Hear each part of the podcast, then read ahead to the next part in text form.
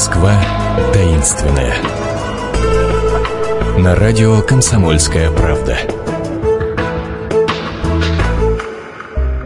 Здравствуйте, это «Москва таинственная». У микрофона Наталья Андреасин. И сегодня приглашаю вас отправиться на кладбище.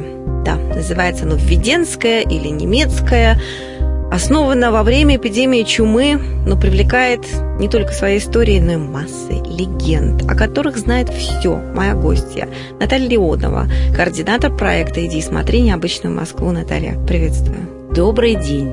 Когда садишься на трамвай, который движется в сторону Веденского кладбища, а, я, честно говоря, заметила, что что мужчина, что женщина, когда объявляют следующая остановка Веденское кладбище. То есть как будто бы сразу а, нас как бы направляют на что-то так, такое, да, да настраивают. такой философский лад, я бы сказала. так почему Веденское? Вообще, э, это Веденские горы, и так кладбище стало называться исключительно в наше время потому что изначально, когда, его, а, когда оно образовалось, действительно, в 1771 году, во время эпидемии, жуткой эпидемии чумы, оно называлось иноверческим кладбищем, поскольку, поскольку Екатерина издала указ о том, что запретить хоронить а, умирающих, которые действительно тысячами умирали в день в Москве, запретить хранить на погостах церквей и монастырей в черте Москвы. Для этого были оставлены только заштатные монастыри, такие, например, как Спас-Андрониковский, а, Покровский монастырь, где сейчас хранятся мощи матушки Матроны. Угу. Но куда хоронить, например, старообрядцев? И вот тогда было основано Рогожское знаменитое кладбище. То же самое возникла необходимость, куда хоронить иноверцев, то есть а, католиков, реформаторов, а, представителей англиканской церкви. А, кладбище, которое находилось в районе Старокирочного переулка, где стояла кирха, святого Михаила тоже не могло вместить э, количество жертв этой чумы. Э, было еще тогда же, чуть раньше, основано Лазаревское кладбище. Но так или иначе, так как вот те самые иноверцы жили в основном в районе Бауманской улицы или немецкой улицы, как она тогда называлась, то нужно было нечто, что находится рядом. И вот на другом берегу реки Яузы, на этих самых Веденских горах, даже э, не на самих горах, а возле оврага речки Синички, которая сейчас находится в трубе, было и основано это кладбище, которое в XIX веке получило большую территорию и занимает ее вот до сих пор. Оно называлось иноверческим, мы его в народе называли немецким – Хотя там, помимо огромного количества а, представителей немецкой диаспоры, тех, кто родился в Москве, тех, кто приехал в Москву, похоронено огромное количество других иностранцев, будем так говорить. Там похоронено а, большое количество представителей духовенства начала XX века. Ну, а я назову фамилию, которая, наверное, всем абсолютно известна без исключения. Я имею в виду господина Оливье. Да. Это правда, что его могилу нашли только в 2008 году? А, ну, не столько нашли, сколько обнаружили. До 2009 года кладбище представляло собой плачевное зрелище. А, кресты а, на надгробиях были отбиты и в годы Первой мировой войны, и особенно в годы Второй мировой войны, то есть люди, ненависть, конечно, ненависть, ко всему да. немецкому угу, угу. была сильна, и поэтому сбивали кресты, э, со всех, где видели иностранную фамилию, будем так говорить. Таким образом, вот очень многие же родственники этих самых иностранцев э, уехали во время Первой мировой войны, испугались. А, это, например, семья Юлиуса Гейса. Они уехали в 1914 году. Да и многие другие. Например, не осталось а, никаких родственников у знаменитого Эйнома, Фердинанда Теодора Эйнома, который был основателем нашей фабрики «Красный Октябрь», в советские годы уже с этим названием была известна. Э, и все превратилось... Вот я недавно была в Санкт-Петербурге на лютеранском кладбище, там еще хуже ситуация. Там просто такие люди похоронены, но все в таком ужасающем состоянии. Наша Введенка, я сказала, еще ничего. И вот до 2009 года какие-то надгробия валялись. Сейчас тоже можно увидеть.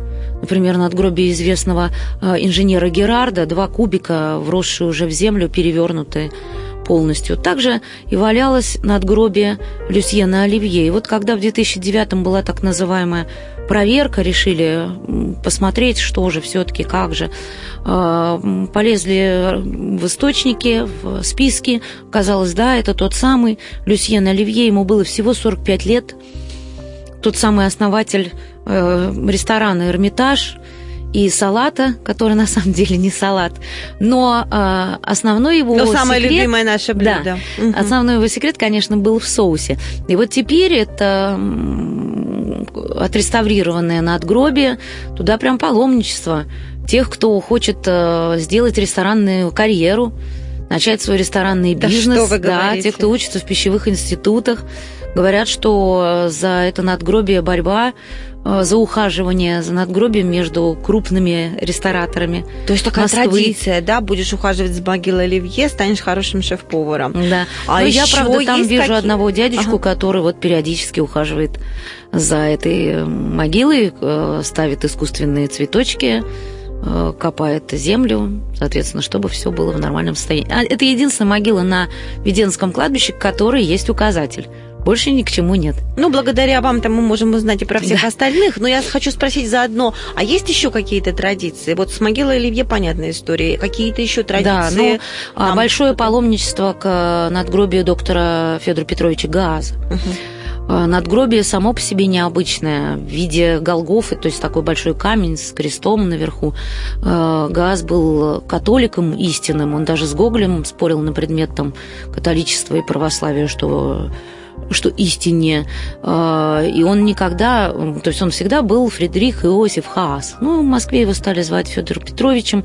И возле надгробия настоящие кандалы там, где они не приварены, можно вообще взять и потрогать, сколько же несли на себе вот эти бедные арестанты, которых защищал добрый доктор, когда они шли по Владимирскому тракту пешком за тысячу километров. Более того, он даже разработал облегченный вариант кандалов. Да, ну он по Владимирке сам шел какое-то время с ними, чтобы угу. посмотреть, чтобы все было хорошо, проконтролировать отношение к ним. И вот могила усыпана цветами и живыми, и искусственными. Сейчас ведется процесс биотификации доктора в католической церкви, то есть причисление его к лику святых, но он такой вот, считается, что доктор исполняет желание. Раньше приходили те, кто освободился из мест лишения свободы, приходили родственники тех, кто сидит, а сейчас уже все подряд, э, понимая, что, ну вот про него же при жизни говорили, у газа нет отказа. То есть добрый доктор может помочь везде. А, есть там а, очень интересная часовня другого доктора, ровесника современника ГАЗа, это Александра Ивановича Овера, профессора Московского университета, а, который и сегодня считается по преданиям, помогает людям избавиться от болезни. Достаточно рядом с его часовней, рядом с местами, где он работал. Работал он в больнице на Старой Басманной, работал он на первой, в Первой Градской больнице а, сказать просто доктор Овер, обратившись к нему. Доктор при жизни обладал уникальными, как мы бы сейчас сказали, экстрасенсорными способностями. А, маска надгробная, маска посмертная из мрамора была сделана известным скульптором Рамазановым, хранится а, в музее.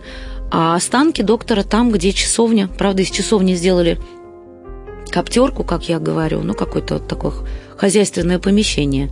А, но После, видимо, моих рассказов, постоянных возле этой часовни, я смотрю, ее очистили, закрыли, и, быть может, приведут ее в порядок, э, потому что она требует реставрации. Наташа, вода камень точит. Ну и под конец не могу не спросить про историю с призраком.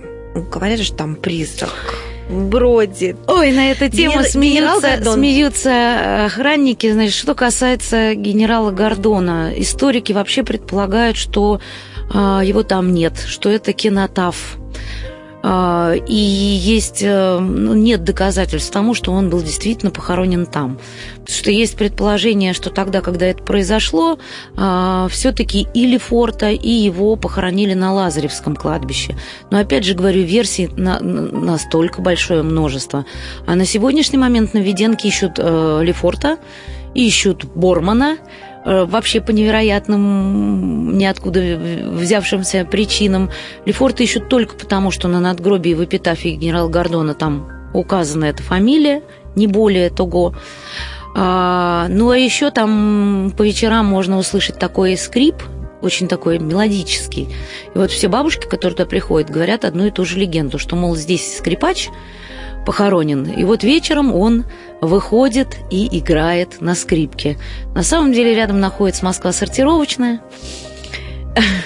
И эти звуки можно услышать, э, услышать оттуда. Честно скажу, очень много легенд там, трехчасовая экскурсия, поэтому приходите и узнаете все тайны этого удивительного кладбища. Ну и в частности про призрак все-таки Гордона, который ходит и ищет собственную могилу. Ну, по крайней мере, так говорит нам предание. А все остальное действительно послушайте на экскурсии Натальи Леоновой. И для того, чтобы выбрать подходящее время, просто набираете в э, Яндексе, в любом поисковике проект «Иди и смотри необычную Москву». И обязательно смотрите, не сидите дома. Приятных вам экскурсий. А мы вам подскажем следующую тему буквально через неделю. Счастливо!